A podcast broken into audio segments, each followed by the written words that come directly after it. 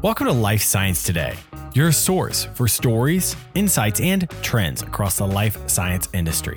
I'm your host, Dr. Noah Goodson. This week, we cover $2 billion in capital raises, mostly by companies that start with the letter A.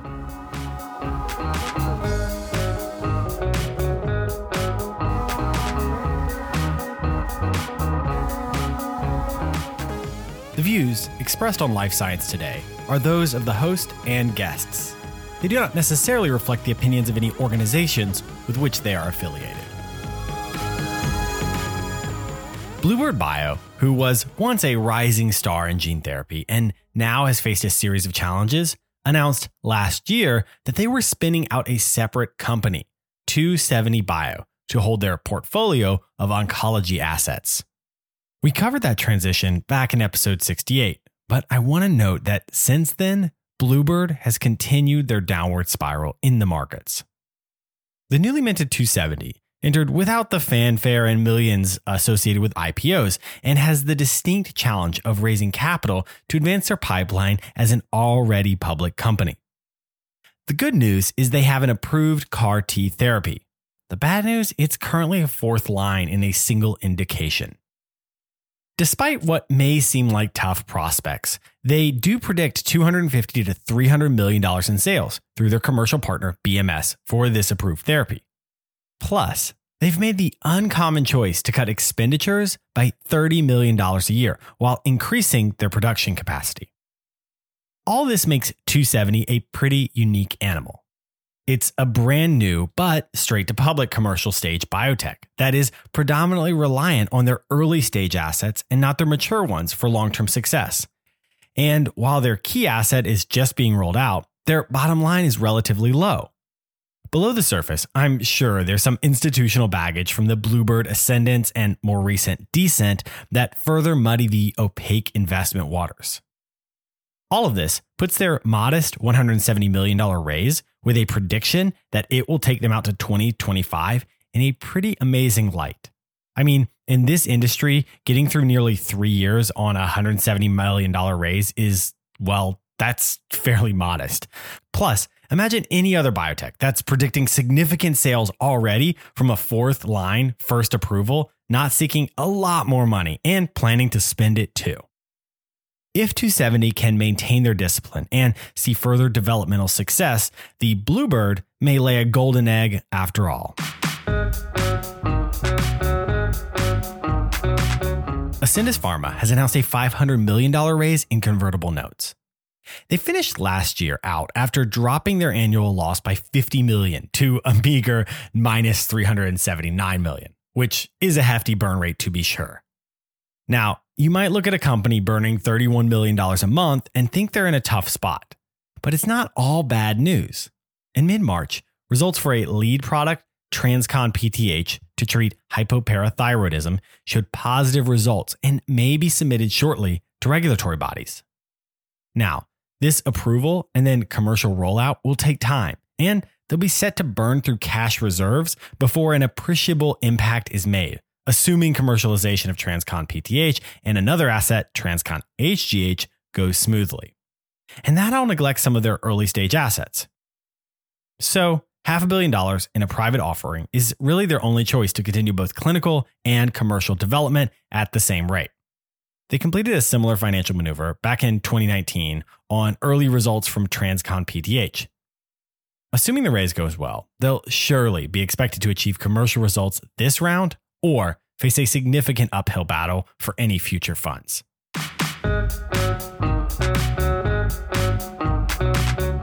Apellis Pharma has seen an up and down road over the last year.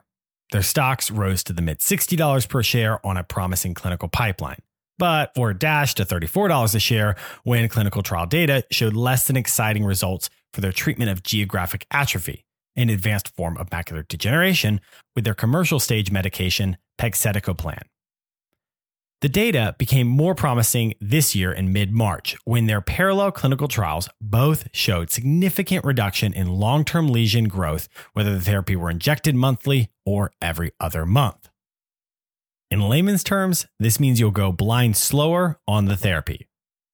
This suggests to me, and likely investors, that they'll be heading to the FDA in short order to gain an additional indication. This has put their stock back on the rise. They announced last week a plan to extend a public offering of common stock at $47 a share to raise $350 million, but then extended the additional sellable shares Monday to raise just over $400 million. This should slide their cash and equivalents back up to close to a billion dollars. Money that will be sorely needed as their late stage clinical development programs begin to burn more and more to discover if pegcetacoplan can access a much broader population.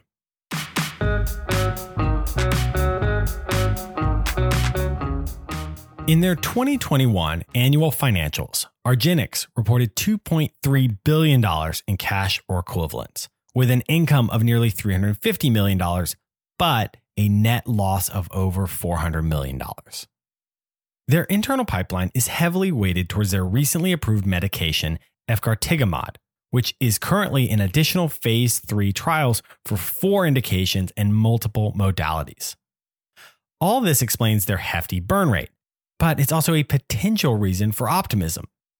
There are a few additional early pipeline candidates, but most of their additional value targets are sold off into developmental partnerships with several biopharmas. So, if money is pretty okay and the pipeline is robust, why set out to raise $700 million through selling ordinary shares? I mean, just a year ago in February of 2021, they pulled in $1 billion on the same schema. So, why more when they're still in the black from that raise and their pipeline? I think the answer to this is perhaps the answer to what we've observed across the episode today. It's a specific moment in biopharma investing. Companies are raising money all the time, and it's not weird to see any of these organizations from today go out and pull in a little extra cash, whether it's Ascendis, who is the most on track to need the money, or Argenx, who pulled a similar maneuver last year. What is really weird here is that there is no early stage counterbalance. All the other early stage financial raises I've seen are relatively small right now, and there aren't any big billion dollar IPOs looming. In fact, of the companies we've discussed today, the only smaller raise is incredibly moderate across the context of the last couple of years and represents the newest organization here, 2seventy. Let's take this back to the drum I've been beating all year. Think about value focused investing. Let's imagine that investors in general remain interested in biopharma, but are looking for companies with a track record of success. When these organizations can demonstrate they've got products, they're moving towards additional approvals, and they've weathered at least one or two storms, they're positioned as a much more moderate risk investment. And maybe this is their moment to hmm. shine in the market. Or, more accurately, leverage this moment to create cash reserves for a rainy day.